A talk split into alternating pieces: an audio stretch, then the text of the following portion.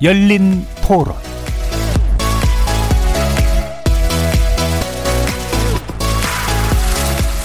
안녕하십니까. KBS 열린 토론 정준희입니다. KBS 열린 토론 월요일엔 정치의 재구성으로 여러분을 만납니다. 사이로 총선 이후 4개월 우리 정치 지형에 상당한 변화가 감지됩니다. 180석에 가까운 압승을 거둔 더불어민주당의 지지율이 하락하고 있고 약세를 면치 못하던 미래통합당의 지지율이 여당을 위협하는 모양새죠. 하지만 지지율 변동은 여러 이유로 발생하는 것이라 단순히 누가 더 잘하고 잘못하고의 문제만은 아닐 겁니다.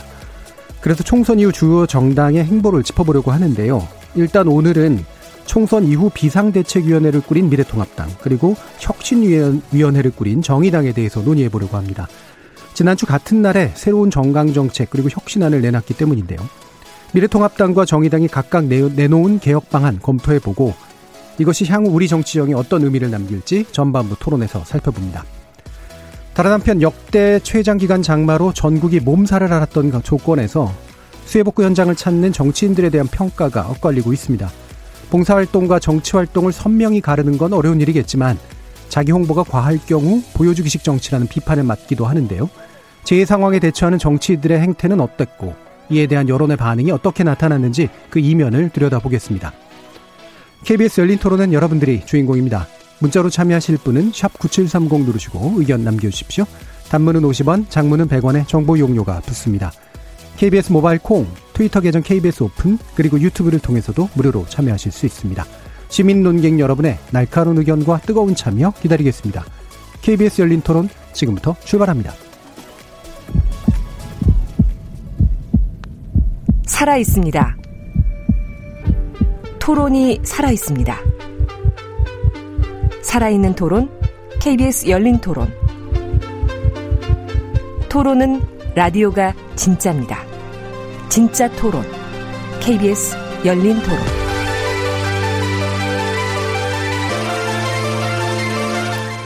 정치를 보는 새로운 시선, 정치 재구성에서 시작합니다. 함께할 네 분의 논객 소개하겠습니다. 더불어민주당 장경태 의원 나오셨습니다. 네, 안녕하세요. 장경태입니다. 이준석 전 미래통합당 최고위원 함께하셨습니다. 네, 안녕하십니까. 그리고 국민의당 국민미래연구원장이시죠. 정현정 배재대 교수 나오셨습니다. 네, 안녕하세요. 정의당 혁신위원이십니다. 김준우 변호사 나오셨습니다. 네, 안녕하세요. 김준우 변호사입니다. 자, 오늘 일단 전반부에서는 미래통합당 그리고 정의당 이야기를 하겠습니다만 그 전에 일단 좀 판을 까는 이야기로 총선 이후 정치 지형 변화에서 여러분들이 어떤 부분에 주목해서 바라보시는지에 대한 이야기를 먼저 네 분께 먼저 듣고요. 구체적인 음, 각 당에 관련된 이야기 들어가도록 하겠습니다. 자, 일단 장경태 의원 말씀 들어볼까요? 네. 아무래도 부동산 정책에 대한 국민 불안감이 많이 작용하고 있습니다. 또 한편으로는 이, 이 지방단체장들의 미투 사건 등으로 어찌됐건 지금 더불어민주당 입장에서는 좀 자숙과 반성의 시간을 가져야 된다라는 어, 생각이 있고요. 또 한편으로는 또 끈기 있고 더욱 진정성 있게 이 정책을 펼쳐 나가야 국민들께서도 어 조금 더 이 마음을 좀 헤아려 주지 않을까 이런 생각합니다. 또 한편으로는 미래통합당의 김종인 비대대표의 행동인 그 어떤 행보인데요.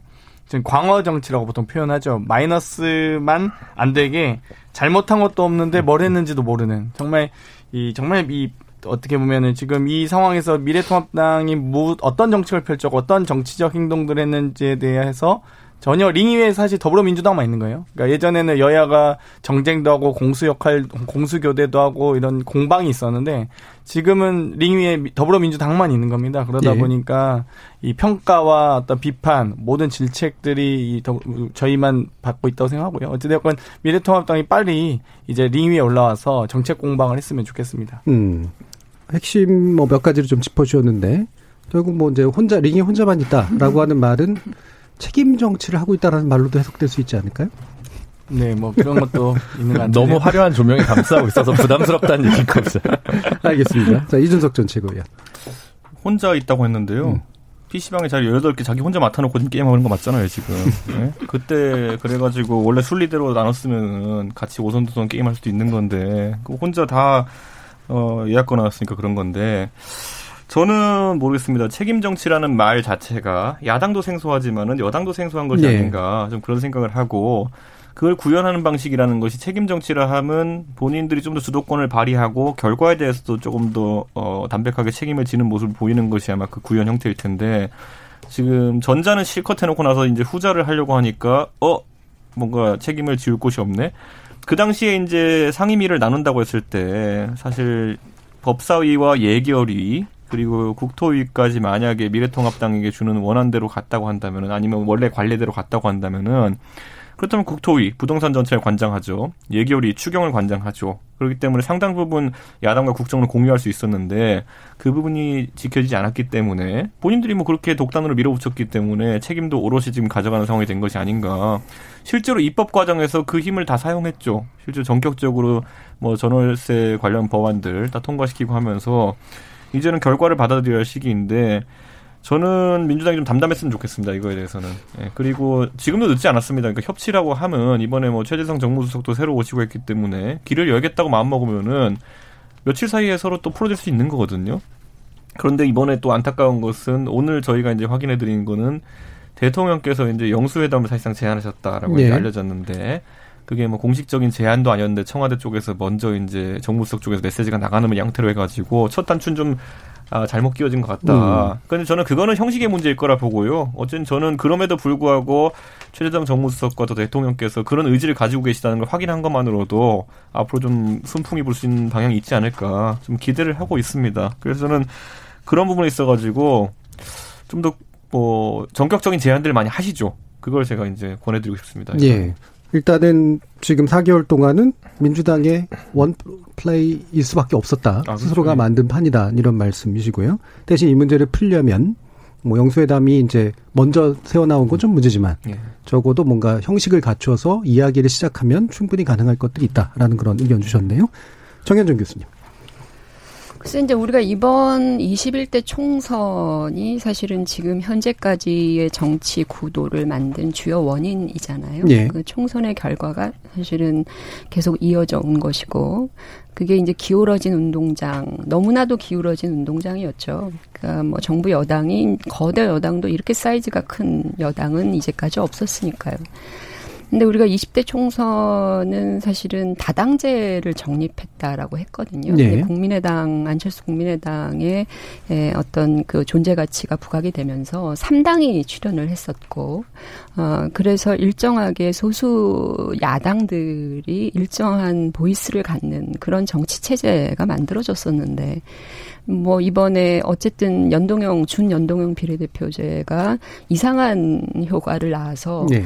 오히려 거대 양당들의 이, 이 기둥을 더 강화시켜주고 그 중에서도 어, 민주당을 중심으로 하는 어, 진보 진영이라고 우리가 보통 일컬어지는 그 기둥이 굉장히 강화됐던 거예요. 그래서 우리가 한 번도 쉽게 경험해 보지 않는 이른바 거대 여당의 탄생 그리고 어, 너무나도 이 진영의 그 사이즈가 넓어져 버린 한쪽이 네. 넓어져 버린 이런 어, 상태로 시작을 했는데 많은 사람들이 책임 정치를 기대하고 또 한쪽이 너무 많은 권력을 갖게 되었을 때 이 권력을 어떻게 나누느냐 그래서 국정을 어떻게 통합적으로 운영해 갈 수 있겠느냐 뭐 이제 이런 그 퍼즐을 갖고 시작을 했습니다. 그러나 민주당이 180석에 가까운 의석을 갖고 사실은 국민들이 바라는 책임 정치와 어떤 그 권력의 분산 또 협치 이런 부분들에 대해서는 하나도 프로젝트를 가동한 바가 없습니다. 그러니까 이것이 오히려 지금의 민주당이 그렇게 많은 의석을 갖고 있어도 대통령의 지지율과 또 정당의 지지율 그리고 대선 유력 대선 후보자들의 지지율이 떨어지는 그삼 세계가 동반 하락하는 이런 지경까지 온 거거든요. 그래서 민주당은 이제까지 국정의 어떤 그 운영 기조라든지 또는 협치 없는 그런 음, 독주, 어, 독선, 어, 오만 이런 식의 정치적 키워드를 버리지 않는다면 180석을 갖고 있어도 실질적으로 그 능력을 행사할 수 없는 국민적 지지를 받을 수 없는 그런 또 다른 부조화 가 나타날 가능성이 높다. 아, 그런 차원에서 앞으로 그 전국의 어떤 정상화 내지는 어, 그, 아까 말씀하신 책임 정치를 하는 키워드는 민주당과 청와대가 180도 바뀌어야 된다. 라는 겁니다. 그렇지 않고서는 상당히 어렵고 그 시소 기울어진 운동장의 축이 또 다시 또 올라가 다른 쪽에 올라가는 그런 현상이 벌어질 가능성이 높다고 보여집니다. 예, 알겠습니다. 자, 그리고 김준우 변호사님. 저는 두 분이랑 좀 다른데 두 분은 음. 협치의 부족이 좀 문제였다라고 얘기를 하는 것 같고요. 저는 비전의 부족이 음. 어, 문제라고 생각을 합니다.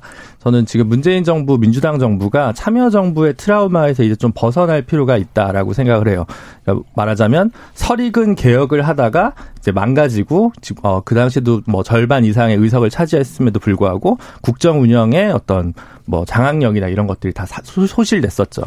지금 같은 경우 이제 막 180석을 이제 차지했는데 아직 뭐 그렇게 얘기하기는 좀 설 익은 것 같고요. 문제는 이제 180석을 잡아서 무엇을 할 것인가를 보여주는 그 변화의 네. 모두가 안 보이고 그 변화를 염원하는 것이 사실은 최근에 한국갤럽 조사에서 이재명 지사가 민주당 대선 후보 지지자 중에 이제 1위로 올라선 것들이 수세적 관리나 안정보다는 좀 변화를 이제는 좀 원하고 있지 않은가라는 생각이 들고요.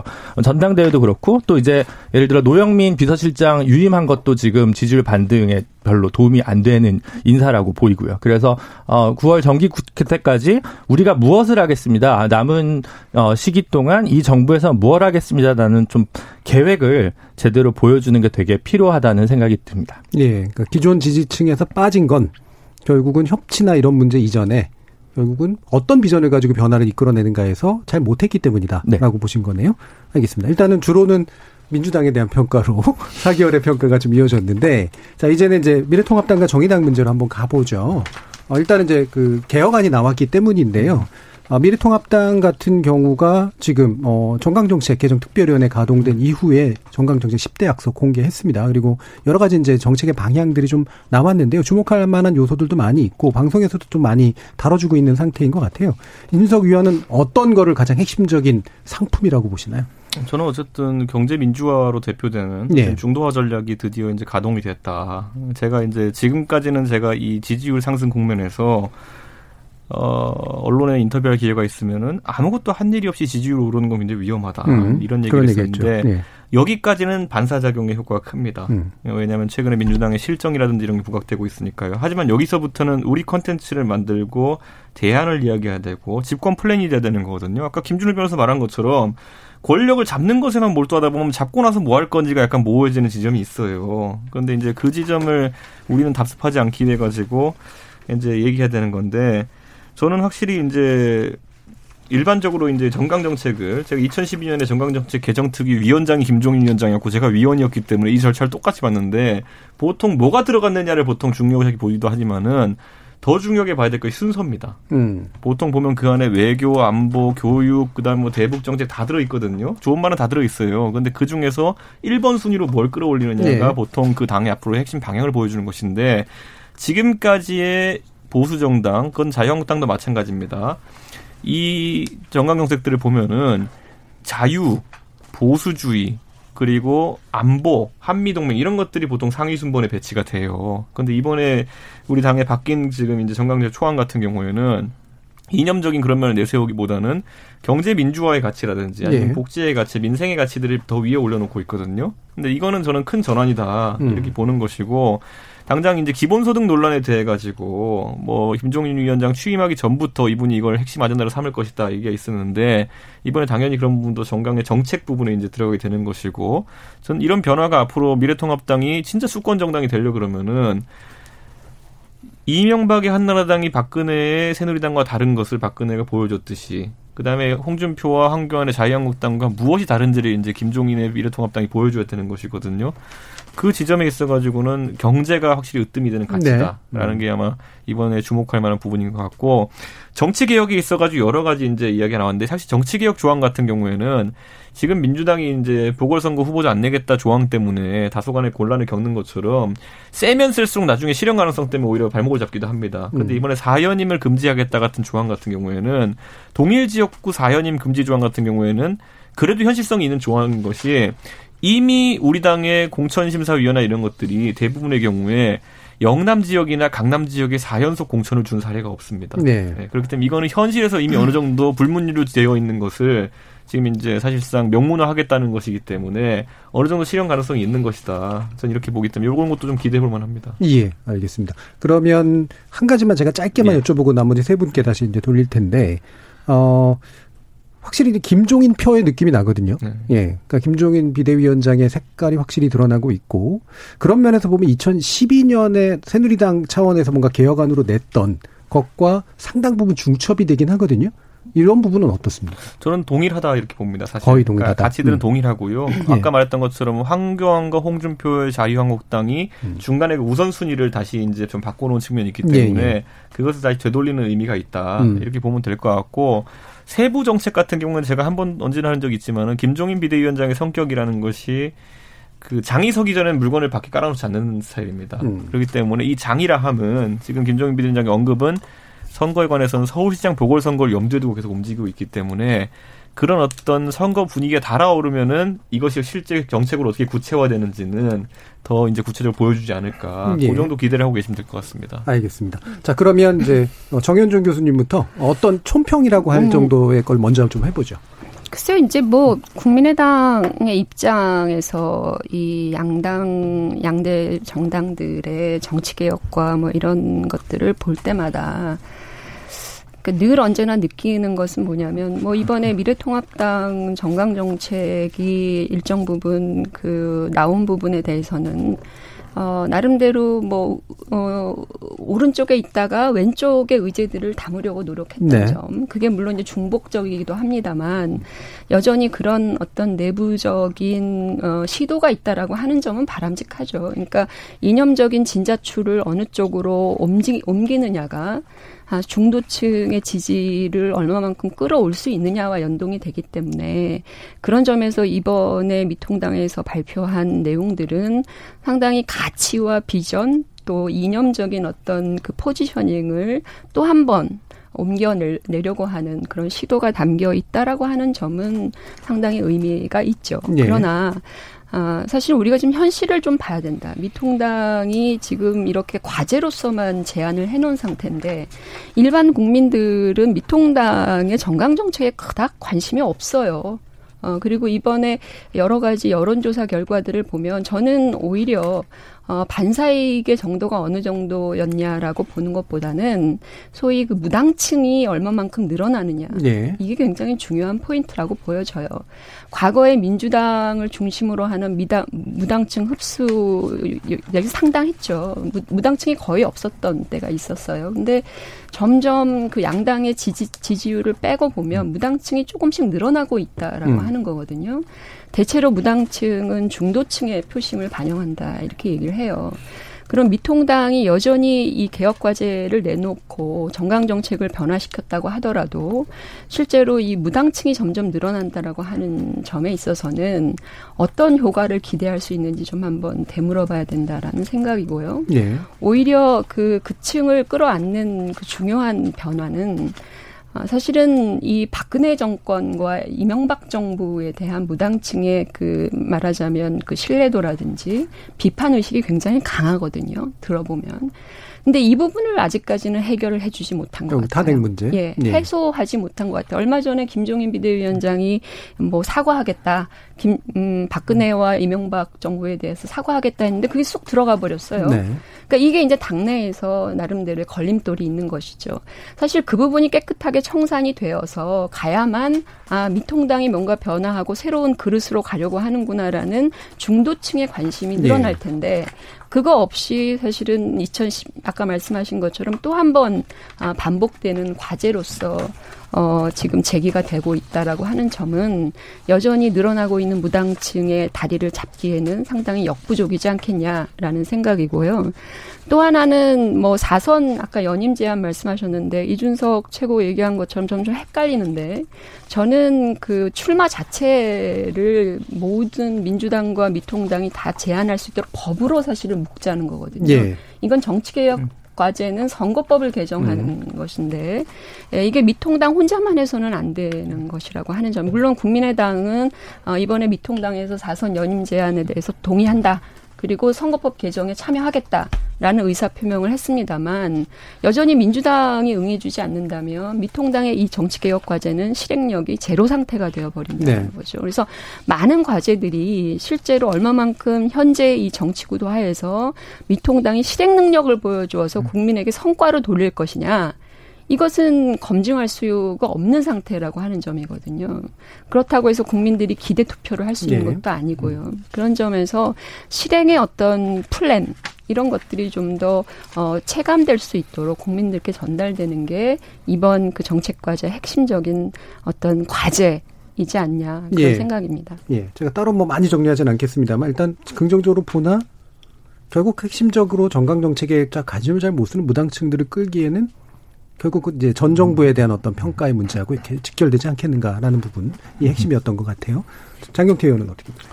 일단 전 여당 독주라는 음. 부분에 대해서 여당이자 저희가 민주당이 여당이자 다수당이었던 적은 17대 21대 딱 두 번 있거든요. 대부분 이명박 정부는 기억하시듯이 18대 국회 때 180석에 육박하는 저희는 80석이었기 때문에 뭐 거의 개헌 저지선까지 무너졌었는데요.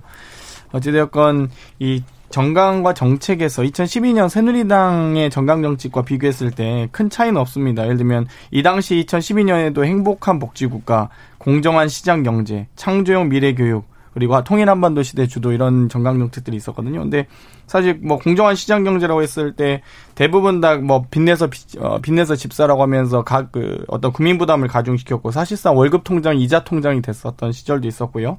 또 미래 교육이라고 했지만 결국 정유라 교육임이 밝혀졌고 통일 한반도 시대라고 했지만 통일 대박은커녕 남북 관계 절단내는 이런 정책들이 있었기 때문에 결국 과연 이 진정한 의미의 경제 민주화 그리고 사법개혁 지금 이번 정강정책에 보니까 사법개혁 깨끗한 지구 남녀평등 사회 이런 등등이 있는데요.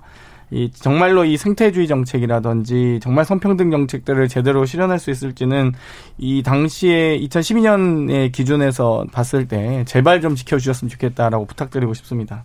아니 음. 근데 그 민주당도 사실은 할 말이 없는 게 이 미통당에 이번에 나온 정강 정책의 내용들의 다수는 민주당의 정강 정책에 포함된 내용들도 있어요. 그리고 습권을 했잖아요. 정유라 사태 교육 문제 개혁이 문제였다면 조국 사태는 또 뭡니까? 그러니까 예, 이런 기타 등등의 문제에 있어서 나름대로의 우월성을 전제로 수권을 얘기를 예. 하려면 그런 부분들이 좀 증명이 돼야 되고 남북 관계도 지금 국민들 여론조사 최근에 나온 거 보셨잖아요. 그렇게 크게 그 썩 이 정권에서 얘기하는 대북 정책이나 예. 관련 통일 정책에 대해서 부정적인 생각이 더 많아지고 있단 말이에요. 그럼 그런 부분에 대해서는 민주당도 할 말이 없다. 예. 알겠습니다. 아까 처음 시작할 때 정현준 교수님 오늘 할 얘기 별로 없겠네요. 아니, 저희가 최소하게도 아, 교육 예. 제도를 만들거나 바꾸진 예. 않았죠. 예, 예. 알겠습니다. 이게 이제 지금 민주당이 그러니까 지금 장경태 의원이 한 얘기는 결국은 내건 정책을 이제 정부 스스로가 제대로 이행하지 않았었다라는 얘기고 정현준 교수님 지적은 그거 탓하기 전에 민주당 스스로 자기가 내건 거를 해라 이런 얘기셨습니다. 일단 거기까지만 듣고요. 음. 김준우 변호사님. 저는 어뭐 절반의 성공 네, 절반의 아쉬움으로 총평을 하고요. 성공의 기준이 뭐예요? 저는 이제 음. 어쨌든 검사 정당, 음. 홍준표, 황교안 음. 이런 검사 네. 정당, 네. 낡은 수구 정당의 이미지를 좀 쇄신하려고 하는 걸 가져왔고 그런 정책을 가져왔기 때문에 뭐 구체적으로 들어가면 찬반은 있지만 이건 무슨 얘기냐면 어 민주당이 이제 쉽게 정책적으로 반사 이익은 없다. 음. 그걸 되게 한 것 같아요. 거꾸로 이제 정의당도 마찬가지고 민주당이 좌클릭을 하면서 예. 되게 손쉽게 우리가 진보 정당이네 하는 정체성을 가지게 되게 어려워진 것처럼 민주당도 이제 어 쟤네는 수구구 보수야 이렇게 해서 되게 쉽게 우리가 민주 계열 정당이야라고 얘기했던 거에서 끝나간다. 사실은 그건 2012년부터 계속 반복됐던 거죠. 경제 민주화로 박근혜 대통령이 집권할 때부터. 근데 이제 그걸 다시 한번 가져왔다라는 건 굉장히 긍정적인 것 같아요. 아쉬운 거는 어, 두 개인데 하나는 결국 이거를 동반할 수 있는 이제 인적인 뭐 아이콘, 뭐 인물 이런 것 인물화가 좀 돼야 되는데 아직 지금 뭐 대선 후보가 없다든가 뭐 이제 이런 부분이 지금 현재 어떤 구조적 제약이라고 할 수 있겠죠 미래통합당에 그 다음에 정책적으로 기본소득이나 이제 노동 문제 관련해서도 좋은 정책을 많이 냈는데 이게 사실은 엄청난 재원을 요건으로 하는 거거든요. 그러면 이제 증세 있는 복지 혹은 유승민 대표가 예전에 얘기했던 중부담 중복지로 완전히 네. 가는 건지 마는 건지가 좀 불명확해요. 그래서 이게 진정성이 있느냐. 다른 정책들도 마찬가지인데 야당이 그래도 제일 야당인데 제일 야당이 야 이거 우리 꼭 해야 되겠어. 그러면 뭐 예산을 조금 뭐 하든가 아니면 뭐 이걸 해주면 우리가 뭐 국회에 제대로 등원하겠어라고 이제 조건을 걸 정도로 진정성을 내보일 것이냐. 정말 정기국회에서 이거 이거 우리가 좀 핵심 과제고 여기선 이건 너희들 민주당 너희도 당론으로 혹은 너희가 수용 가능한 안 아니냐. 이런 개혁적인 안을 받아라라고 얘기를 하면 지금 뭐 윤희숙 발언부터 물론 이제 디테일은 좀 틀립니다만 어쨌든 좀 아스팔트 보수나 태극기와 이제 연정하는 것이 아니라 원 내에서 뭔가 대안을 갖고 하는 제일 야당의 면모를 보여줄 건가 말 거냐 이제 컨텐츠는 갖췄는데 이 예. 컨텐츠로 조합을 할 거냐 말 거냐가 이제 올 하반기에 판가름이 나지 않겠냐 이렇게 예. 보고 있습니다. 알겠습니다. 제가 사실은 이게 더만 얘기하고 싶은데 저도 궁금한 게 되게 많거든요. 일부러 되게 세밀하게 그 말을 음. 신경 썼다는 느낌들이 들어요. 예를 들면 어, 현수권 세력으로서 민주당이 내거는 정치개혁이나 사법개혁과는 다른 무언가가 있다는 걸 앞에다 심거든요, 결국. 예를 들면 모두를 위한, 그러니까 모두를 위한 게 아니라는 얘기죠. 그러니까 현재 사법 개혁은. 요런 이제 어떤 판단들이 있는데 그 부분을 일단은 떼고라도 지금 세 분이 얘기해 주신 거에 더해서 이제 좀 이따 정의당 얘기도 해야 되니까, 어, 결국 핵심은 어, 외연을 확장하면서 집토끼를 아니니까 집토끼라는 표현 쓰는 건 좀 그렇긴 음. 합니다만 핵심 지지 세력을 신경 쓰지 않을 수밖에 없는 요 상태. 핵심적인 상태잖아요. 이걸 어떻게 좀 이끌, 앞으로 이끌어 나가실지 이준석 측은. 저는 근데 그 부분에 있어가지고는 저희가 왼쪽으로 아무리 다, 달려도 예. 예. 이분들이 그 민주당이 최고로 오른쪽으로 달린 것보다는 우리가 오른쪽에 있습니다. 예, 예. 예. 그렇기 때문에 저는 그 지점에 있어가지고는 음. 또 다시 운동장 이론이지만은 자신감을 가지고 가는 게 제일 중요하다. 음. 결국엔 지금까지의 지도 체제들, 예를 들어 황교안 체제나 아니면 그 앞에 있던 체제들이 중도표를 잡으면 선거 이긴다는 걸 모르는 정도의 바보는 없습니다. 근데 결정적인 순간에 항상 어떤 협박성 발언이라든지 그 협박성 발언 괴는 이런 거 아닙니까? 너희 우리 안 돌아봐 주면은 우리 공화당 찍겠다. 어, 대한애국당 찍겠다. 음. 니네는 가짜 보수다. 음. 네, 뭐 이런 거. 네. 이런 거 그런 거에 안 넘어가면 됩니다. 어. 네. 근데 이제 그거야말로 정치 운영의 묘라 이렇게 보는 것이고 김종인 비대위원장이 다른 건 몰라 남의 말을 안 듣습니다, 잘. 음. 네, 그렇기 때문에 그, 그런 사람들의 어쨌든 협박이나 이런 류의 굴해가지고 움직일 상황은 아니라는 거. 그게 하나의 지금까지의, 아까 이제 지금까지 그럼 좋은 말 했던 거 다른 게 뭐냐는 취지로 이제 물어보신 분들이 있었는데, 그거 하나. 이걸 집행하는 사람이 다르다. 아, 그걸 좀 믿고 가야 되는 것이 아닐까. 심지어는 왜냐면, 지난번에 2012년에 저와 김종인 장관과 뭐 이렇게 그 당시 팀들이 안정범 교수랑해서 만들었던 정강정책이 실현되지 않았던 이유를 도 지적하는 분도 있지만은, 예. 그거는 중간에 박근혜 대통령이 본인이 당선시켜줬던 중도층의 열망을 뒤로 하고 예. 다소 이념 보수적이고 강경 보수적인 사람들을 정권의 주축으로 삼았기 때문이거든요. 그 당시에 많이들 기대했죠, 처음에. 장관 명단을 보면서, 아, 저 안에 4대 강에 대해서도 다소 이제 비판적인 이론을 갖고 있는 이상동 교수라든지 아니면 뭐 이혜훈 의원이나 아니면 유승민 의원 같이 중도적 성향을 가진 경제학자라든지 이런 사람이 내각에 발탁되지 않을까라는 기대가 있었어요. 왜냐하면 선거 치를 때까지 박근혜 대통령의 모습은 그랬으니까요. 예. 그런데 명단을 보고는 아 뭔가 이상하다 느꼈던 것이 결국에는 모델하우스를 음. 팔았던 것과 실제 나중에 짓는 집이 달랐던 거거든요. 그렇죠. 근데 김종인 비대위원장 같은 경우에는 그런 흔들림을 겪을 가능성이 낮다. 근데 이 비판이라 함은 김종인 비대위원장이 박근혜 대통령에 대해서도 일정 시점 이후에는 비판을 했죠. 처음에 했던 말과 지금 하는 게 다르다.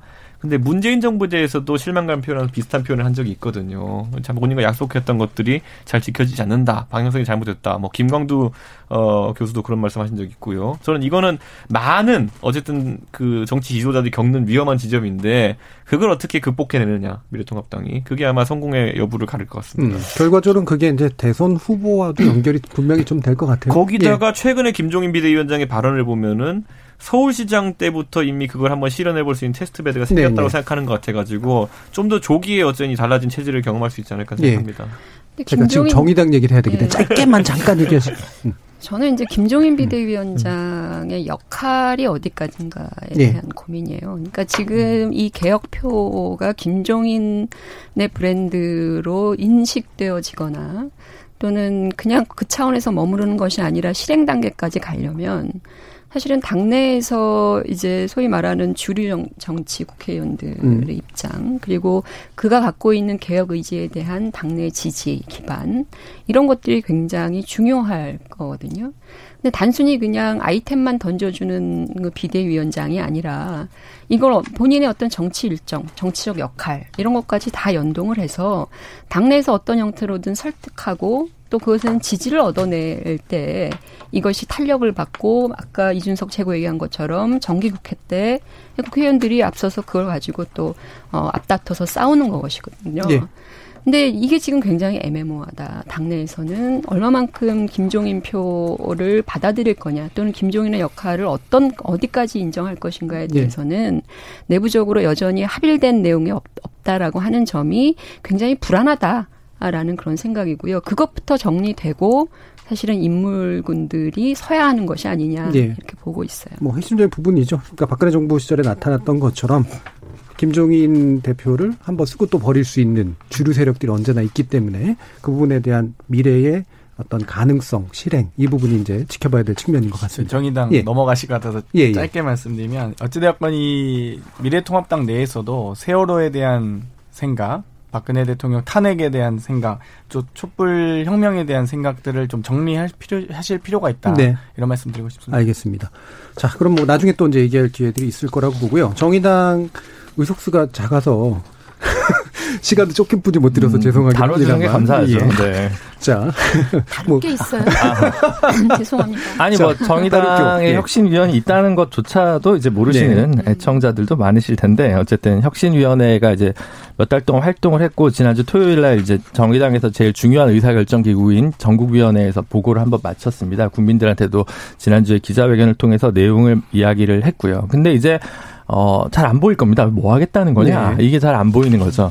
어, 저는 우리 사회에서 보면 보수정당이 제일 경쾌하고 움직일 때, 어, 진보정당은 제일 진중합니다. 그래서 예를 들어 당명 개정 뭐 미래통합당은 지금 또 우리의 뭐 구해줘 당명인가 뭐죠? 하여튼 당명 개정을 또 한다고 음. 추진하고 있어요. 근데 저는 혁신위원이니까 제일 쉬운 게 당명 개정이거든요. 근데 정의당 같은 경우는 3년 전에 민주사회당으로 개정을 하자라고 이제 총투표를 붙였다가 부결됐어요. 네. 그러고 나니까 이제 지금 당명 개정을 좀 하기에는 시기상조다. 3년이면 충분히 여러 번 당명을 갈아치울 법도 하지만 민주당이나 통합당 역사를 보면 저희는 좀 그렇기는 좀 어렵고요.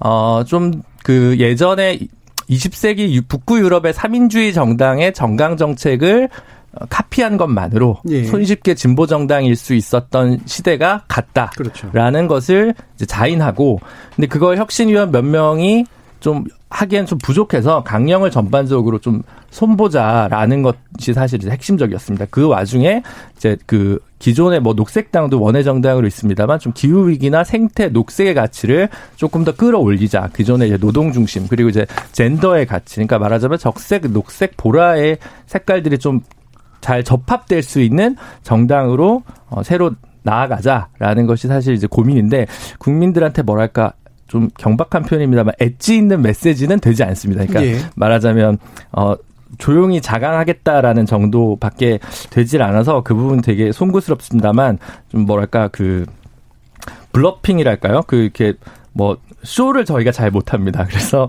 일단 저희가 부족한 게 뭔지를 잘 분석을 하고 그 다음에 이제 다시 어, 체질을 개선하겠다. 그리고 뭐 청년 정의당도 만들고 당내 지도 체제도 좀 집단적인 지도 체제로 바꾸고 뭐 여러 가지 대의 체계나 이런 것들을 좀 변경하려고 합니다. 다만 이제 저희가 이제 가지고 있는 여러 가지 고민들이 있는데 그 중에 하나는 사실 또 언론에도 많이 나왔습니다. 부끄럽습니다. 빚이 좀 많습니다. 빚이. 네. 그래서 음. 새로운 실험을 좀 해보려고 하니까 현재 있는 재무적인 좀 압박들이 어, 여러 가지 좀 상상력을 질식시킨 부분도 없지 않아 있다라고 좀 말씀드리고요. 그리고 마지막으로는, 어, 통합당 같은 경우는 김종인이라는 어떤 제왕적 비대위원장을 통해서 이렇게 쭉 나갈 수 있는 카리스마 있는 구성이었는데 저희는 당 대표는 그대로 있고 그리고 총선 평가도 전국위원회에서 한 번 했고 그리고 이제 혁신위원회는 다양한 색깔을 가진 사람들이 모으다 보니까 단일안으로 만들어내는 과정에서 진통이 없지 않았고 그 과정에서 보면 조금 뾰족함이 좀 부족한 안을 낸 것은 사실이다. 그 부분에서 되게 송구스럽게 생각한다. 이렇게 말씀드리겠습니다. 예, 일단은 이제 노동, 생태, 젠더 사실 뭐 이제 결국 이념의 측면에 있어 보면 그걸로 이제 요약은 되긴 돼요. 근데 네. 나머지는 고민 중이다 정도의 느낌으로 이제 사실 받아들이는 측면이 있어서 그 부분에 대한 더 얘기를 나눠야겠습니다만 어, 다른 세 분께 그러면 1분 이내로 짧게 일단 총평만 먼저 부탁드릴게요. 네. 저는 결국에는 앞으로 진보 정당이라 함은 뭐 환경이라든지 젠더 이런 이슈들을 쫓아가는 유럽형 정당의 모양새를 뛰어가는 방향으로 갈 것이다. 네. 뛰는 방향 갈 것이다 이렇게 보는 것이고 전통적인 관점에서의 한국의 이제 노사 관계를 바탕으로 한 어떤 노동 정당 같은 경우에는 조금씩 퇴색될 가능성이 있다. 특히 이번 정부에서 그 노동계의 이익을 상당히 대변하기 위해서 정책 협약도 맺고 그리고 강하게 결탁돼 있는 상황 속에서 어, 정의당이 그쪽으로 설 공간은 굉장히 약한 건 사실이다. 그래서 저는 그 지점에 적응해 나가야 되고 저는 앞으로도 이제 보수 진영에서 한번 겪었던 것처럼 진보 진영도 이제 그 이념적으로 한번 위치가 정립되고 나면은 어, 다시 한번 또 통합론이라든지 이런 게 활발해지지 않을까라는 생각을 하거든요. 보수적인 입장을 가진 사람들의 입장에 봤을 때 진보 진영에는 사실 굉장히 너무 많은 분파가 있어요. 보면. 예. 그러니까 정치적 주장을 함에 있어 가지고 뭐 녹색당, 노동당, 뭐 다 진보당 이렇게 다 갈라져 있는데 이들이 한번 힘을 합하는 기회를 만들지 않을까. 이번에는 정의당의 선거 결과라는 것이 어, 지난번과 의석순 비슷하다 해도 약간 아쉬운 지점이 있었기 때문에 오히려 그런 어떤 정당들과 연대를 통해 가지고 아젠다를 좀 늘려야 된다는 당위성을 좀 갖지 않을까 그런 생각을 하면서 때로는 또 너무 이론적이지 않게 정의당이 그런 좀 정치 공학적인 측면을 좀 바라보지 않을까. 예. 왜냐하면 과거에 진보 정치가 사실 마이너에서 메이저로 올라오게 된 계기는 결국에는 17대 때 민주노동당이 상당히 그런 어떤 규합을 잘해가지고 그런 어떤 통합 진보 정당으로서의 가능성을 보여줬기 때문이거든요. 근데 지금 그 이후로는 뭐 통진당 사태 이후로 계속 서로 갈라지고 있거든요. 저는 그게 어 상대 진영에서 본 입장에서 굉장히 좀 어, 안타깝습니다. 예. 왜냐 이게 사실 저희랑 민주당 사이에 저희랑 정의당 사이에는 진짜 한강이 흐를 정도로 이제 넓은 차이가 있지만은 태평양이 흐르죠. 태평양이 흐르는 정도 차이가 있지만은 지금 태평양이 어디 지금 정의당과 나머지 진보 정당 사이에는 제 생각엔 중랑천만도 못한 어떤 그런 깨울이 있는 그런 상태인데 예. 그것을 뛰어넘어 가지고 좀 큰 물이 돼야 되지 않을까 생각하게 됩니다. 당사자들 입장에서는 한강일 수도 있어요. 예. 저는 좀 정의당이 기대하는 사람으로서 조금 아쉽다는 좀 생각이 드는데요. 어찌되건 미래통합당의 혁신 의지보다도 어떤 혁신 성과보다도 좀 부족하다는 생각이 들어요. 그러니까 음. 어찌되건 저희 민주당이 이번에 전당대회 준비위원회에서도 여러 가지가 있지만 청년만 해도 저희 당 예산 3%를 배정하고 그러면 한 국고 한 5억 어, 정도 규모고요. 이 모든 전 지역구의 청년 후보 의무 공천 같은 걸 이번에 명시하거든요. 당원당 개정할 때. 근데 이 소위 진보 정당의 사실 가치 중에 하나가 혁신 의제, 미래 의제들을 좀 담아서 새로운 아젠다를 좀 제시할 줄 알았거든요. 어떤 뭐 시대적 화두라든지 미래 아젠다를 좀 제시할 줄 알았는데 뭐 소득 불평등이나 탈탄소 경제 이런 것들은 너무나 이제 좀 흔한 말이라서 예.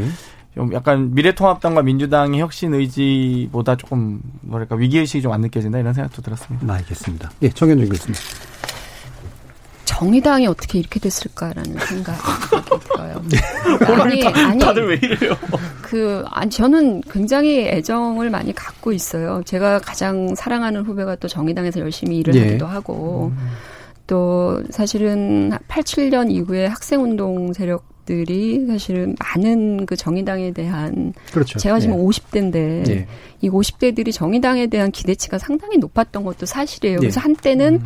민주당에서 지지율이 빠지면 정의당으로 갔잖아요. 예. 그러니까 이런 현상들이 있고 어 그래서 이번 음. 총선에 임할 때는 사실은 스무 석도 바라봤었잖아요. 그때는 그래서 원내 교섭단체를 이루겠다라고 하는 것인데 결과적으로 그 연동형 준연동형 비례대표제를 해서 위성 정당을 만들고 또 민주당을 너무 믿어버리는 바람에 조국 사태나 이런 부분들에 대해서 침묵하거나 이상한 그 입장들을 내놓고 미적지근한 입장들을 내놓고 이러면서 많은 그 당원 또는 지지자들이 이탈을 일차적으로 해서 선거를 치렀죠. 어찌 보면 아까 김준호 변호사 얘기한 것처럼 지금 정의당의 재정 위기는 바로 여기서부터 출발이 된 거잖아요. 지지율을 확보하지 못하고 선거에서 승리를 못함으로 해서 40억 부채를 갖게 되는 이런 상황이 돼버린 거거든요. 그래서 결국은 그 이후에도 민주당 이중대라는 얘기 그리고 조국 윤미향 사태에 대한 정의당의 어떤 그런 이상한 입장들 이런 것들이 계속해서 지지 기반을 약화시키는 그런 것이 됐고 이게 이제 재정 위기라고 하는 것들 엎친 데 덮친 격으로 네. 가고 있는 거 아니겠습니까? 그렇다면 이번에 혁신안이라고 하는 것은 정의당이 왜 이렇게 됐을까? 라는 것을 생각했었어야 되고 그 원인은 가치와 노선이 과거의 정의당에 비해서 너무 불분명해지고 중요한 어떤 문제에 대해서 그 본인들이 지향해왔던 가치와 노선스럽지 않게 행동했던 부분들 이런 것들에 대해서 통렬하게 반성하고 이번에 혁신안에는 바로 이 가치와 노선에 대한 정립이 이루어져야 되는데 그 혁신안을 들여다보면 소득 불평등 부분, 환경 가치를 추구하는 정도 요 정도밖에는 나열된 것이 없어요. 그리고 뭐전 뭐 지지당원 그뭐 제를 포기하고 진성당원제로 가는 이런 예. 부분들. 그래서 이런 것들을 놓고 봤을 때 여전히 이 가치와 노선의 위기를 정의당은 충분히 뼈저리게 받아들여지지 않고 있구나라는 그런 생각이고요. 그런 점에서 정의당의 혁신안은 뭐 국민의당도 소수정당입니다만 그렇지 않아도 살기 힘든 소수정당이 갈 길이 너무 불투명해진다 이런 생각이 들어서 어, 이 부분이 너무 저는 좀 음, 아쉽다. 가치와 노선의 변화를 제대로 만들어서 정립하는 정의당의 모습을 보고 싶었는데 그게 이루어지지 못한 부분이 예, 있다. 알겠습니다. 이뭐 세뭐 뭐 정당을 딱히 뭐 반드시 세 분이 대변하는 것만은 아니긴 합니다만 나름의 아쉬움들을 표현해 주셨는데 사실 또 가려들을 것들이 있어요. 왜냐하면 각자의 당의 입장에서 좋은 정의당의 모습들이랑은 다르거든요. 네. 자 어떻습니까? 그 대선과 지방선거 총선을 거치면서 사실은 표 자체는 100만 표 정도 늘었습니다. 예. 그러니까 이제 지지표는 늘고 있는데 의석은 그대로인 거죠. 물론 농부는 밭을 탓하면 안 되겠습니다만 위성정당 논의가 좀 아쉬운 부분이 사실입니다. 어, 지방선거 같은 경우도 사실 저는 이제 지방선거 선거제도 개혁에 좀 많이 베팅해야 된다라고 음. 사실 생각하는 견해였어요. 근데 그 얘기를 못한 이유가 어 정의당 선거제도 개혁에 올인하더니 또 선거제도 개혁에 올인해 이렇게 물으실 것 같아요. 많은 분들이. 근데 사실은 지지율과 의석이 그대로 연동되지 않는 이상 이 어, 어떤 성장이 딱 닫혀 있는 국면이 사실 돌파가 안 되는 것도 사실입니다. 여기에 대해서 사실 심각한 고민이 있고요. 그래서 어 변화도 있고 긍정적 시그널도 있는데 미래가 마냥 밝다고 얘기하지는 않겠습니다. 근데 진보 정당이 사실 2004년 원내 진입 이후 지금까지 16년째 위기입니다. 그래서 음. 위기에 일상화하기도 하고 근데 이 위기가 일상이라고 해서 위기에 대해서 무감각해진다는 게 아니라 이제는 조금 어 정말 절박한 순간까지 이제 다가오고 있다는 생각이 들거든요. 그래서 어 조금 뭐랄까 존망을 걸고 이제 되게 무겁게 어, 현 시국을 받아들이고 있다는 건 분명하게 좀 말씀드리고 그러다 보니까 좀 메시지 자체가 바로 경쾌하게 나가진 못했지만 어, 뭐 이번만이 전부는 아니기 때문에 그리고 현재 이번 혁신위 안이 좀 부족한 게 있다면 그게 지금 정의당의 실력이다라는 걸 현저하게 인정을 하고 그 다음 발자국을 좀 내딛도록 노력을 하겠습니다. 저는 근데 한번 이번에 정의당에 그 궁금한 게 있는 게 지금 저는 이번에 정의당의 위기 중에 하나는 아까 말했듯이 의석수는 지난번과 크게 차이가 나지 않으나 제가 지난번에 한번 언급했듯이 노동 영웅들이 즐비했던 시절과 다르게 이번에 당선되신 분들의 명단이 민주적으로 선출된 것은 알겠으나 다소 과거보다 좀 파급력이 약해 보이는 건 사실이거든요. 최근에 뭐 주목을 받으신 의원도 있건 하지만은 이거는 제 생각에 정의당이 오히려 명분과 아니면 이론에 집착하다가 지금은 다소 이제 그 결국 정치는 사람이 하는 건데 사람들이 들어올 수 있는 공간을 좁혀버린 거 아니냐. 사실 어떤 정당도 저는 비례 명단에서 1번과 2번을 젊은 여성으로 배치하는 것은 저는 혁신적인 시도였다 보면서도 반대로 컨셉으로 선거를 치르려고 하나 이런 느낌을 약간 받았거든요. 그러니까 이런 거에 대한 논의가 없었나요, 이거는? 예. 왜냐면 이것부터 진단하고 가야지 저는 다음에 나올 것 같은데. 그렇죠. 뭐 근데 너무 거슬러 오르면 좀 그렇고 네. 이순신의 12척이 될 수 있겠느냐. 예. 네. 그러니까 이제 한 사실은 위성 정당을 예상을 못 하고 설계를 했던 것 같아요. 예. 그러면 이제 15석 정도를 얻게 된다면 무리 없는 구성이라고 봤는데 음. 결과적으로 6석에서 이제 뭐 청년 여성 정치인이 두 명의 비중이 되게 높다 보니까 약간 당내에서도 약간 이렇게 멈칫하시는 분들이 있는 건 뭐 사실이었던 것 같습니다. 그리고 어 2000년대부터 시작해서 말하자면 지금 이제 50을 가까우는 진보 정당 운동에 한 20여 년 동안 매진했던 주요한 플레이어들이 아직까지도 원내에 좀 제대로 진입하지 못했던 것도 어떤 세대 교체적인 부분 이런 부분들도 좀 받아안지 못하는 그러니까 한 세대가 훅 건너뛰어가지고 너무 청년으로 가다 보니까 조금 뭔가 부조화가 있어 보이는 부분도 사실인 것 같습니다. 그래서 그런 점들이 좀 다음 4년 후에도 기회가 있다면 좀 변화된 모습으로 반영해서 나오면 좋지 않을까 싶습니다. 알겠습니다. 자, 여기서 더 얘기하고 싶긴 합니다만, 어, 뒤에 또 2부 순서도 진행해야 되기 때문에요. 자, 그럼 청취자 여러분들이 보내주신 의견 또 듣고 가겠습니다. 정희진 문자 캐스터. 네, 지금까지 청취자 여러분이 보내주신 문자들 소개합니다. 유튜브 아이디 이니연희님. 국회 밖에서 언론 플레이는 많이 하면서 영수회담 제의는 거부하는 이유는 무엇인가요? 재난 상황에서 격식을 따지면서 안 만난다면 대체 언제 만난다는 건가요? 3357님. 민주당은 지지율에 연연하지 말아야 합니다. 현재 추진하고 있는 부동산 투기를 막는 정책과 개혁 정책을 좀 더 강하게 밀고 나가야 합니다. 자연스럽게 국민의 신뢰는 따르게 될 겁니다. 해주셨고요. 3699님, 미래통합당의 사연임 금지안은 개인적으로 파격적이라고 봅니다. 물론 실현될지는 모르지만 여야 불문 중진 의원들 입장에서는 불편해할 것 같습니다. 기득권 내려놓자는 방향에는 동의합니다. 4185님, 정의당은 젠더 이슈에 매몰되어 있군요. 젠더, 페미니즘, 이런 것들에만 매몰되어 정의당이 이제 뭘 할 수 있는지 의심이 갑니다. 1632님, 뚜렷한 대권 후보도 없는 야당이 여론조사에서 앞선다는 것은 정부 여당 입장이 현재의 지지율보다 더 낮게 받아들여야 한다고 봅니다. 민주당 잘못으로 통합당이 지지율이 역전됐다고 생각하면 현재의 정책 방향에 변화가 필요하다고 생각합니다. 라고 보내주셨네요. 네, KBS 열린 토론. 이 시간은 영상으로도 생중계하고 있습니다. 유튜브에 들어가셔서 KBS 일라디오 또는 KBS 열린 토론을 검색하시면 지금 바로 토론하는 모습 보실 수 있습니다. 방송을 듣고 계신 여러분이 시민 농객입니다. 계속해서 청취자 여러분들의 날카로운 시선과 의견 보내주세요.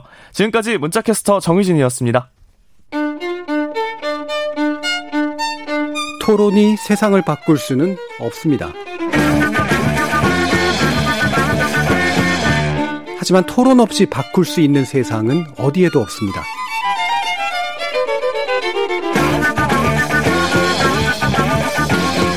세상의 선한 변화를 갈망하는 당신.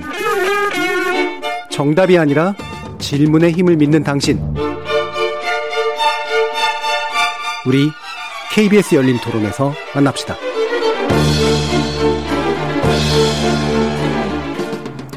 KBS 열린 토론 월요일 코너 정치의 재구성 함께하고 있습니다. 정의당 혁신위원 김준우 변호사, 국민의당 국민미래연구원장 정현정 배재대 교수, 이준석 전 미래통합당 최고위원, 더불어민주당 장경태 의원 이렇게 네 분과 함께하고 있습니다. 자, 이제 그 수해복구 관련된 데에서 이제 정치인들의 역할에 관련된 논의가 되겠는데요. 어, 뭐 사실은 흔히 있었던 일인데 예, 요번에 또 유난히 좀 음, 이야기가 좀 많이 된 것 같고요. 그중에 정의당 심상정 대표의 흙 묻지 않은 장화론 이게 이제 뭐 많은 불길을 좀 당긴 측면이 좀 있긴 있는 것 같습니다. 여러 가지로 뭐 곤란한 면도 있고 억울한 면도 좀 있긴 할 텐데 일단 어떻게 보고 계시는지 김준우 변호사님. 아그 오해는 좀 있는 것 같은데, 그러니까 어 그 정의당 지도부 뭐 의원들 중심으로 해서 수해 복구를 하러 가서 사진을 올렸는데 이제 당 내부의 당원들이 수해 복구 사진을 올리고 이렇게 하는 것은 진보 정당답지 않다. 네. 이렇게 해서 사진을 내린 거예요. 근데 이제 어 몇몇 분들이 거기서 댓글을 뭐 옷이 너무 깨끗하다 이렇게 얘기를 하니까 그래서 정말 일을 한 거냐 이런 취재까지 대변인실로 들어왔다는 거예요. 그래서 결국 이제 옷 지저분해진 막 사진도 찾아가지고 다시 드리고 뭐 이랬는데 사실은 어 그냥 올렸던 거에 대해서 좀 어 부적절했다고 본 것은 아직은 뭐 그 수해로 인해서 그 어려우신 분들이 많은데도 불구하고 이렇게 갔다 왔다는 사진을 그렇게 올리는 것 자체가 행보가 어, 진보 정당의 가치랑은 좀 맞지 않구나라는 생각을 하면서 내린 것인데 예. 일을 안 해서 그걸 다시 덮으려고 내렸다라고 오해를 받으니까 그 부분은 조금 안타깝고 뭐 그런 음. 상황입니다. 그러면 이거는 짐작이긴 한데 어떻게 왜 이 논란이 시작됐다라고 보세요? 단순한 오해의 문제라고 보세요? 아니면 뭔가 다른 것들이 좀 있다고 보세요? 아, 저는 그렇게까지는 생각을 못 해봤는데. 저는 예. 정당이 너무 위축됐던 것 같아요. 사실 뭐 어떤 사진이든지 곡해하려고 하면 사실 예. 할수 있기 때문에 뭐 우리 정치하는 사람들 모두 다 일상적으로 그런 비판에 노출돼 있는데 최근에 정의당이 다소 이제 좀 그런 측면에서 위축된 것 같고 저는 이제 심상정 대표가 뭐 사진 찍은 게 시작할 때 찍을 수도 있고 끝날 때 찍을 수도 있고 흙이 묻었냐 이거 논란 자체는 저는 크게 문제가 안 된다 이렇게 봤던 거고요. 저는 정치인들이 뭔가 하는 것 자체가 뭐 보여주기식이라고 비판을 받을지언정 저같이 집에서 앉아있던 사람보다는 심상정 대표 훨씬 잘하신 게 맞거든요. 예. 그러니까 저는 그런 측면에서는 과도한 비판은 좀 무리하다 이런 생각을 하고 다만 이제 저희 당의 태용호 의원이 워낙 그 예. 소위 말하는 진짜 어, 진흙창에서 일하시는 진흙창에서 일하는 것처럼 그 시점에 찍힌 사진 때문에 좀 언론에서 대비해서 보도하고 이러면서 좀 그렇게 된 것 같은데 저는 심상정 대표 그다음에 뭐 태영호 의원 그리고 뭐 그 외에도 여러 당에 뭐 이제 봉사하신 분들 하나가 칭찬받아야 될 뿐이지 뭐 여기에 대해 가지고 비판할 필요 없다. 저는 물론 그 김정숙 여사 포함해가지고 예. 저는 이거는 앞으로 정치권에서 오히려 서로 박수 쳐줬으면 좋겠다는 생각입니다. 음. 왜 안 가셨어요?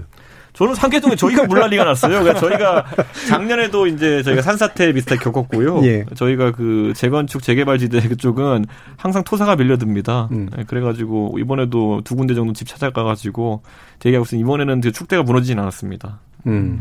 물은 좀 퍼내야 됐죠. 예, 정해주겠습니다. 그 국민의당 뭐 이런 얘기 해야 될지 모르겠는데 뭐 조, 용히 국민의당은 15일 날 예. 다녀왔습니다. 교수님도 가셨다면서요? 예, 저도 가고 안철수 대표 계속 계셨고요. 그리고 어 저희는 이제 한 여섯 일곱 시간 정도 일을 쉬지 않고 했던 것 같아요. 중간에 이제 간식 자원봉사도 오시고 하셔 했는데 한 80명 정도 갔거든요. 80명 갖고도 역부족이에요. 그래서 안철수 대표 사실 저희도 이제 언론을 언론이 저는 조금 좀 그런 예. 부분에 대해서 신경을 써야 된다고 보거든요. 그러니까 뭐 정치인들 가서 정치인들 샷을 이렇게 따가지고 보여주는 것도 좋지만 어, 거기 그 수혜를 입은 주민들의 입장들을 좀 생각해 보셔야 될 것 같아요. 근데 정말 가서 보면요. 진짜 이 일이 너무 많아요. 어, 안철수 대표도 쉬지 않고 일을 하셨는데 일이 너무 많아요.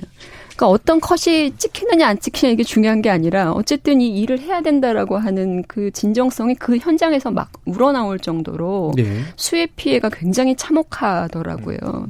그리고 하천 주변에 이렇게 침수되었던 지역들이 쓰레기가 뭐 이루 말할 수 없는 그런 상황인데 손도 못 댄 상황이거든요. 그래서 저희는 이렇게 띠를 인간 띠를 만들어 가지고 하천을 쭉 그 쓰레기들을 치워 나가고 이런 것들을 했는데 예, 저는 정치인들이 가셔야 된다고 봅니다. 예. 그러니까 가셔서 정치인들만 가는 게 아니라 사실 조직과 당원들이 다 같이 움직이잖아요. 한 사람의 손이라도 더 필요하더라고요. 그러니까 그분들이 가셔야 사실은 조직이 움직인다 하면 가시는 게 맞다고 보고요. 심상정 대표가 어떤 컷이 잡혔는가가 중요한 게 아니라 심상정 대표와 함께하는 그 조직이 가서 얼마만큼 도움을 주었는가가 사실은 우리한테는 알려줘야 되는 거라고 보고 저는 도움 주셨을 거라고 봐요. 예. 단한 사람의 손도 필요한 곳이거든요. 현재로 수해 현장이라고 하는 곳은. 그래서 정의당의 어떤 그 사진 문제 때문에 뭐 했지만 저는 심상정 대표께 너무 잘하셨다. 아, 심상정 대표만 간 게 아닐 거 아니에요. 정인당을 지지하는 사람들이 다 같이 갔을 거라고 한다면 그거는 그 현장에서 굉장히 중요한 도움이었을 거고 정말 좋은 일 하신 거다. 이렇게 칭찬 오히려 해드리고 싶고요.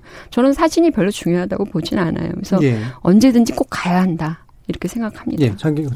네, 저도 그냥 그 사진 보고 초반에 사진 기사님이 뭐 찍으시고 빠지셨나 보다. 그리고 오히려 이 계속 봉사활동 하는데 찍고 다니시면 오히려 방해될 수 있기 때문에 빨리 그냥 빠져주시는 게 맞거든요. 그래서 사실 옷, 옷의 그 더러움의 의미는 크지 않다고 봤는데 너무 좀 정의당의 대처가 너무 어, 불안하거나 좌불안석 같은 모습이었거든요. 그래서 저는 그냥 담백하게 해명하셨으면 오히려 나았겠다 싶고요.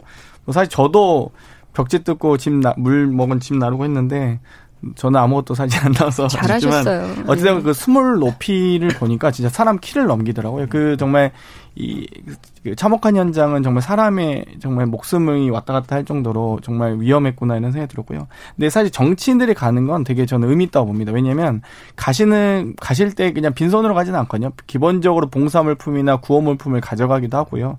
또 한편으로는 이 정치인들이 이렇게 가면 언론이 또 붙으면서 소위 복구에 대한 속도가 좀 많이 붙습니다. 그런 것도 있고 한편으로는 이 주민들과의 경청, 경청 과정이나 이러면서 약간 정책에 대한 완성도 혹은 이 수해 복구의 완성 도들도 늘어나기 때문에 사실 긍정적 효과가 많아요. 그러니까 많은 국민들께서 아 또 갔어, 아 또 수해 복구 현장 어디 갔어. 근데 사실 대부분 이제 모든 국민들께서 철원이나 안성이 수해의 현장이고 피해 지역인 건 누구나 다 인식하게 되셨잖아요. 그런 부분들에 대해서 좀 긍정적인 모습을 더 많이 봐주셨으면 좋겠다. 아. 그래서 저는 이제 정치를 우리가 하고 있는 사람들이니까 그 민주당에서 어쨌든 이번에 수혜 지원금에 대해 가지고 사실 추경이라든지 어떤 수단을 동원해서든지 집이 반파되고 완파되신 분들한테는 충분한 지원이 갈 수 있게 해야 된다라는 네. 우리 김종인 비대위원장의 말씀처럼 그 부분은 빨리 좀 어, 힘을 모았으면 좋겠습니다. 왜냐하면 좋습니다. 저는 수해 현장 저도 몇 년째 가보면 놀라는 게 저희 동네는 무너지면요 축대가 무너지면요 축대가 사실은 알고 봤더니 쓰레기 더미라는 걸 깨닫게 돼요. 그러니까 예전에 무허가 안에 짓던 있던 시절에. 안에 있던 음, 것들이 그렇죠. 흙이 아니었던 경우 아니면은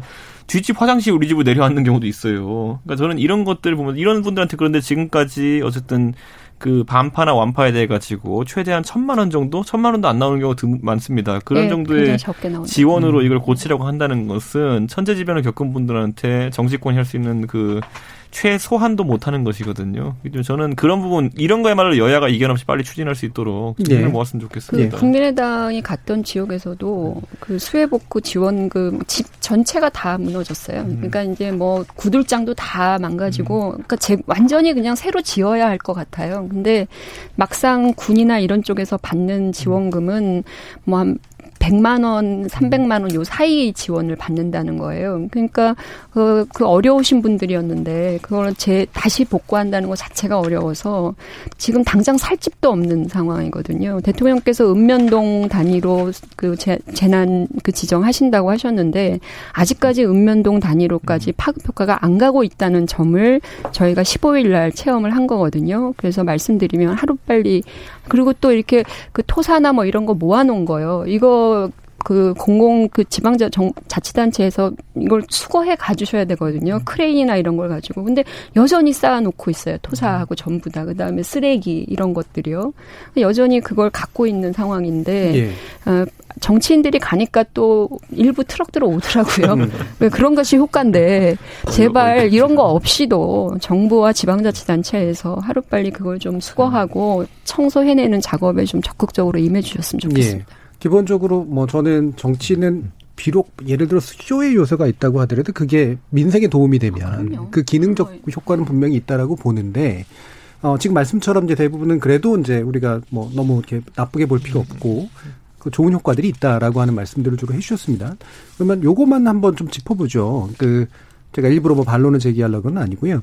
그 국민들에게서 뭔가 이제 나쁜 감정의 어떤 씨앗들이 좀 있었던 것 같아요. 그러니까 불신이 있었던 거죠. 그렇죠. 네, 그러다 보니까 다 쇼하냐? 라든가 또 어떤 건 또 과도하게 또 미화되기도 하고 이런 식의 좀 약간 혼란함들이 좀 유난히 좀 빚어지지 않았나 싶어서 어떤 것들에 의해서 국민들이 이제 이런 뭐 기본적 뿌리 깊은 정치 무신 때문에도 있긴 있겠습니다만 그간의 어떤 재나 구호 활동이랄까 정치인들이 보여줬던 모습 속에서 어떤 씨앗들이 좀 안 좋은 씨앗들이 있었을까 또는 이거를 극복하려면 어떤 것들이 필요할까 사실 이런 부분들에 대한 이야기도 좀 나눴으면 좋겠거든요. 저는 근데 개인적으로 저는 그 수해 복구 그 쇼를 꼭 좋게 보는 쪽이 아니에요. 예. 저는 개인적으로. 근데 그러니까 쇼는 필요하다고 보는 입장이긴 하지만 수해 복구에서 논의할 거는 그러면 예산 어떻게 할 건가 가지고 예. 국회에서 또 논의해야 되는 거 아닌가 이런 고민이 있는 거거든요. 예. 차라리 단체장이면 그거라도 가서 할 수도 있을 것 같은데 의회에서는 다른 일을 해야 되지 않을까? 예. 아니면 의원들이 간다면 그래도 주말에 가는 게 좋지 않을까? 평일에는 그냥 어 의정 활동을 하라고 국비 세비를 받는 게 아닐까? 이런 생각이 좀 들거든요. 근데 정의당 같은 경우는 이제 간다고 안성에 갑니다라고 이제 브리핑을 해놓고 사실은 그걸 굳이 기자들한테 알린 건 저는 별로 안 좋고 그냥 갑니다라고만 하고 그냥 가서 제가 알기로 6시간 일하고 왔어요. 그래서 그냥 갔으면 되는데 굳이 이렇게 사진을 올려서 그러니까 당 바깥의 비판보다 당 내부의 당원들도 이게 뭐냐라고 해서 내렸던 거거든요. 그건 약간 정의당 특유의 예. 어떤 진보 정당의 약간 오소독스한 약간 문화긴 합니다만 그래 그런 지점이 좀 있어서 가는 건 좋은데 너무 홍보하는 것이 어떤 마음으로 다가갈까가 매번 좀 다를 것 같다. 음. 근데 저는 오히려 뭐 영부인, 영부인 사실 이런 거 가는 게 일이죠. 예. 그러니까 뭐 평일이고 주말이고 상관없이 저는 이제 가야 된다고 생각하는데 정치인들이 가는 거는 조금 그런 면에서 좀 다르게 좀 어, 뭐 어떤 선이 있지 않을까라는 생각을 좀 개인적으로 하고 다만 이제 이전에 많은 정치인들이 이제 약간 잠시 왔다 가거나 일을 하는데 일을 너무 못하거나 이런 모습을 보여주니까 그렇죠. 그런 의심이 예전에는 이제 진보 정당한테는 그렇게 의시, 의구심을 안 던졌는데 예.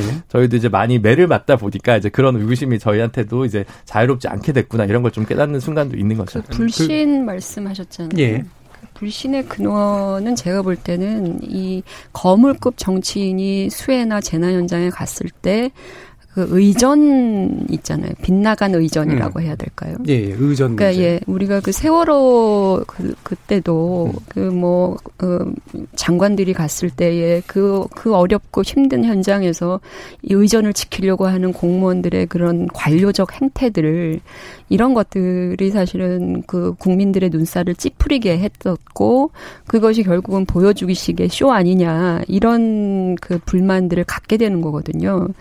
그러니까 의전이라고 하는 것들을 요구하거나 요구받거나 음. 또는 요구하지 않았는데 또 알아서 하는 경우들도 있어요. 그러니까 그래서 정치인을 또 곤란하게 하는 상황도 벌어지고 또 거기에 언론이 또 눈을 갖고 있으면서 그런 것들을 찍어서 또 어, 전달하고 뭐 이런 문제인데 뭐 안철수 대표 지난 코로나 19때 대구 의료봉사 갔을 때는 아예 당에도 알리지 않- 않았었거든요. 당, 어, 당, 그, 어, 당직자들한테도 알리지 않고 갔을 정도로 이게 조금이라도 말이 나가게 되면요. 의전팀이 뜨는 거예요. 그런 부분들이 예, 정치인들의 불신들을 만드는데 상- 그래서 이런 것들은 좀 하지 말았으면 좋겠다. 예. 정상적인 의전 진행하지 않았으면 좋겠다. 음, 결국 당의 핵심은 의전의 문제다. 당의 얘기하는 것은 되게 무책임한 거 아니에요?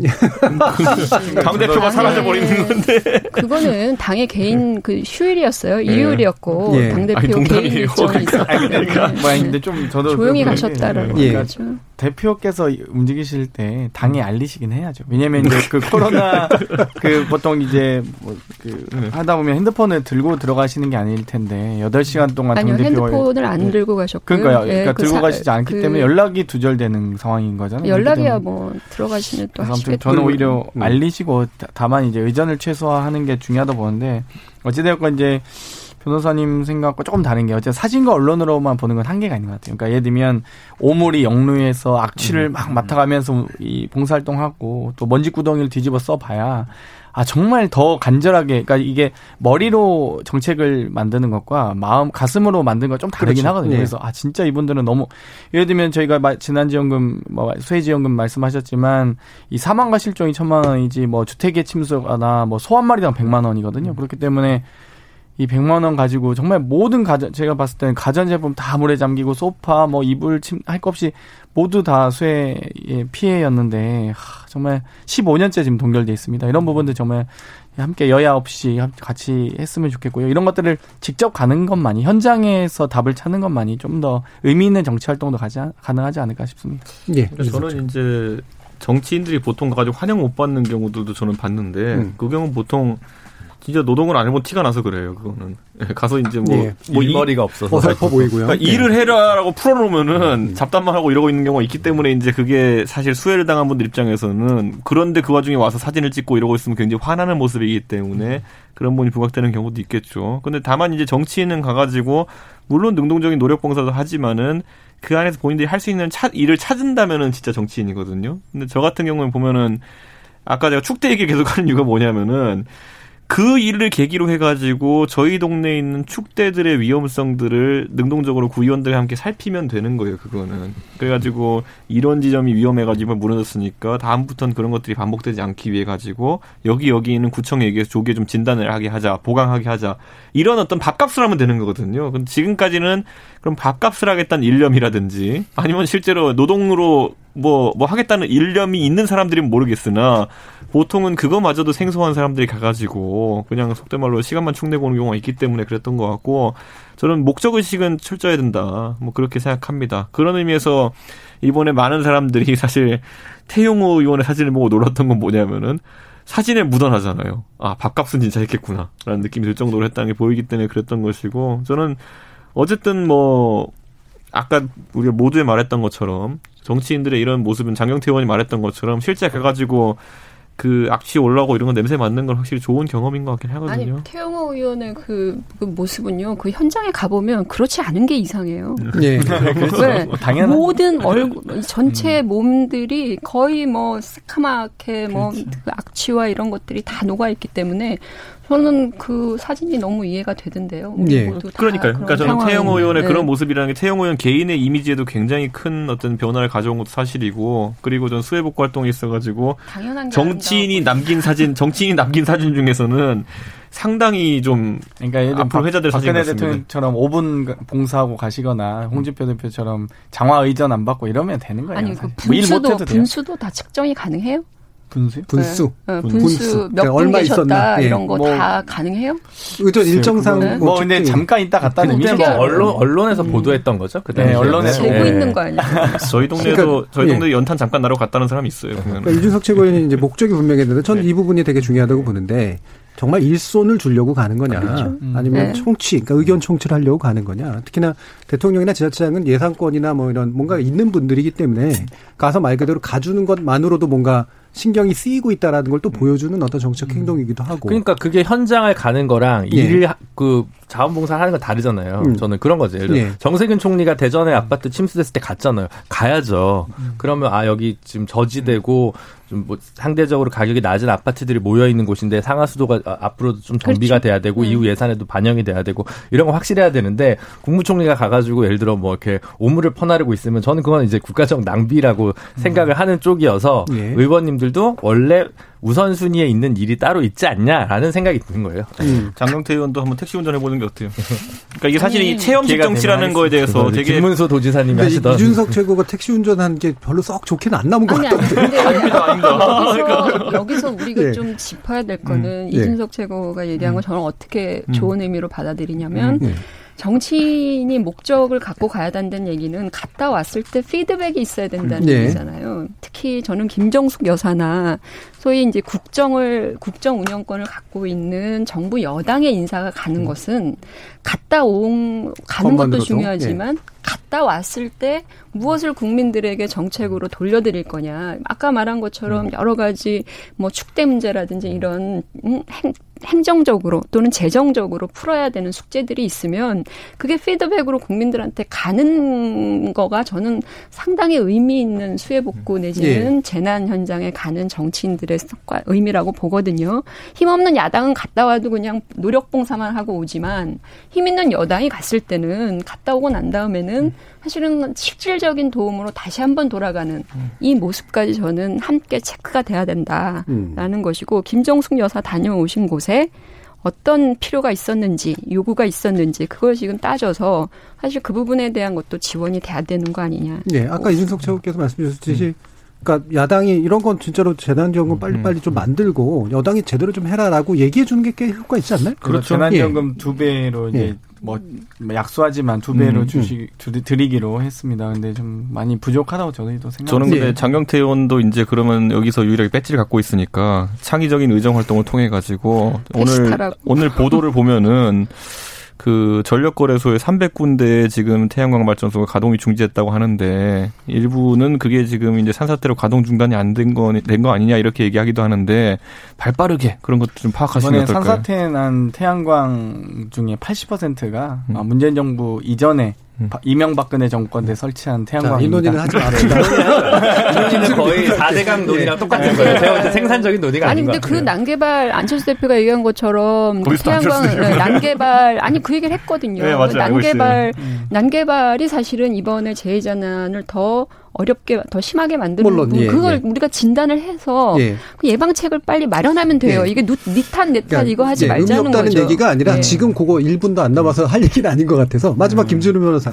그 수해 복구 음. 이제 침수된 것들도 비었지만 농어촌 지역 같은 경우 이제 과수나 뭐 이렇게 병충해가 또 이제 있는 2차 피해가 이제 음. 예상돼 있습니다. 그 부분까지 좀 사려 깊게 여의도에서 좀 봐줬으면 좋겠다는 생각이 들고 다음으로 이제는 어, 이 기후 위기에 의한 자연재해다라는 인식인데 예. 도대체 우리는 그럼 무엇을 할 것인가? 지구는 무엇을 할 것인가? 이런 큰 얘기 약간 고담 중론입니다만 이 부분에 대한 경계가 필요하지 않을까? 이게 지금 지천에 있는 뭐 홍수 수용 능력을 키운다고 해서 이 문제가 해결될 수 있는 것의 성질의 것이 아니기 때문에 그에 대한 태세가 좀 이제는 남달라져야겠다. 우리 사회도 이런 평가를 좀 정확히 해야 되지 않을까 싶습니다. 예, 뭐 장, 장마가 아니라 기후 위기입니다 라고 하는 이제 그런 피켓을 걸고 서 계셨던 순원님 모습도 보였는데요. 정치권이 또 그런 큰 담론까지도 해결해 나가는 그런 방으로 갔으면 좋겠습니다.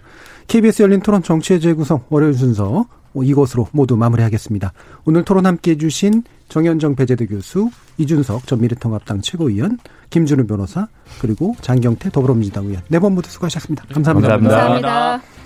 매일 새벽 1시에 재방송도 준비되어 있고요. 나중에 팟캐스트도 준비되어 있습니다. 저는 내일 저녁 7시 20분에 다시 찾아뵙겠습니다. 지금까지 KBS 열린 토론 정준이었습니다.